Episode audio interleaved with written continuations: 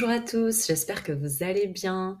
Alors voilà, ça fait très longtemps que j'ai pas donné de nouvelles, j'en ai bien conscience. Heu, je dirais que ça fait presque 2 mois, parce que la dernière fois que je vous ai enregistré un épisode, c'était, heu, après avoir attrapé le covid, après être allée en Andalousie et avoir fêté le jour de l'an, Nochevieja comme on dit en espagnol en Andalousie et je vais vous expliquer pourquoi, heu, j'ai pas pas réenregistré d'épisode. Alors d'abord, bah, il y a eu le Covid et la fatigue du Covid, hein, je vais pas vous cacher.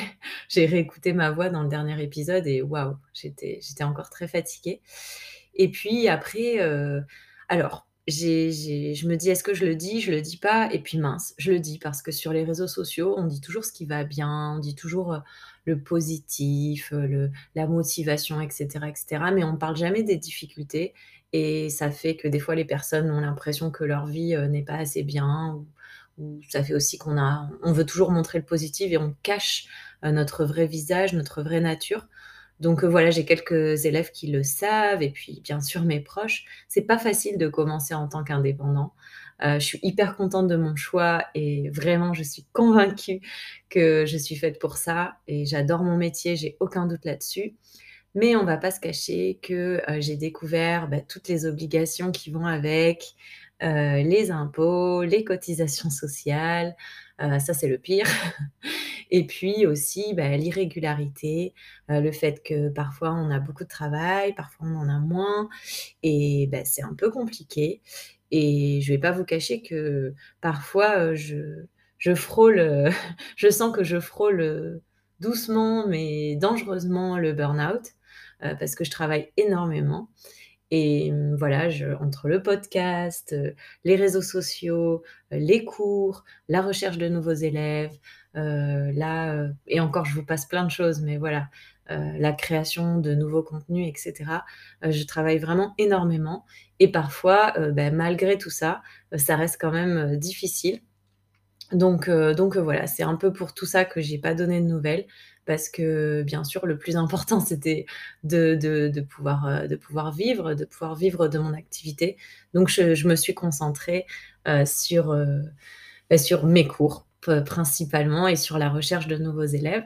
Donc voilà, on va dire qu'il s'est passé beaucoup de choses. Pour résumer, heu, j'ai eu eu de nouveaux élèves sur la plateforme où je travaille, donc heu, de ça je suis très contente. Heu, j'ai un nouvel élève, heu, italien qui vit en Suisse, j'ai un nouvel élève bolivien, qui vit à Paris. J'ai je vais commencer bientôt avec la fille d'une élève, heu, qui qui est suisse également. J'ai commencé avec une pour la première fois avec une élève en présentiel à Saragosse, une, une espagnole qui prépare le DELF. J'ai aussi eu beaucoup, beaucoup de préparation DELF avec une élève russe, une élève, italienne qui va rentrer à la Sorbonne l'année prochaine et une, une autre élève, heu, que je prépare aussi, une élève italienne, heu, qui, heu, qui habite en Italie elle et qui, prépare, le DELF B2 également. Donc j'ai préparé beaucoup, de personnes à l'examen de français et voilà, c'était très intéressant. J'apprends beaucoup. J'ai aussi commencé avec une petite fille, qui habite à Singapour. Voilà, plus tous mes anciens élèves, comme vous le savez, mes fidèles élèves que je remercie vraiment, vraiment, d'être toujours présents et heu, voilà, j'ai aussi, heu heu, fait, des j'ai créé des nouvelles, des nouveaux templates, heu, sur Canva, sur l'application Canva pour trouver des pour proposer des offres de groupe parce que bien sûr c'est mon objectif et voilà, ça a pas ça a pas fonctionné, mais c'est pas grave, je je continue de de préparer le terrain. Heu, mon objectif, c'est vraiment de créer des groupes d'élèves à partir de septembre, si possible avant. Donc si jamais, heu, vous êtes intéressés par des cours de groupe, faites-moi signe, je serai très contente, de de créer des des groupes de niveau. Heu, voilà, dans l'idéal, j'aimerais créer des groupes de entre 3 et 5 personnes maximum, heu, selon des niveaux, c'est-à-dire, heu, A1, A2, B1, B2 ou C1, C2. Voilà, donc si vous êtes intéressés, n'hésitez pas à me contacter et heu, voilà, donc dans les choses positives qui se sont passées également, beh, j'ai rencontré, j'ai fait la connaissance d'un nouveau copain, qui fait la même chose que moi, qui est prof de prof de FLEUFR, prof de français langue étrangère, heu et heu, qui habite à Saragosse. Donc c'est super parce que je me sentais un petit peu isolée dans mon travail, heu, de freelance parce que je travaille toute seule. Et donc voilà, je souffrais un petit peu de cet isolement et du fait de pas pouvoir partager. Et donc là, j'ai rencontré, donc Xavier qui travaille à l'Institut français de Saragosse. Et grâce à lui, j'ai pu avoir un entretien à l'Institut français de Saragosse et j'ai pu, passer, voilà, passer l'entretien et donc être recrutée pour, les corrections et les, mmh, et les jurys, être examinatrice pour les jurys du DELF. Donc ça, ça va être à partir à partir d'avril ou juin, a priori, sûr pour juin. Avril, ça sera le DELF enfant et juin, ça sera le DELF adulte. donc voilà, je suis très contente de ça. Qu'est-ce qui s'est passé d'autre?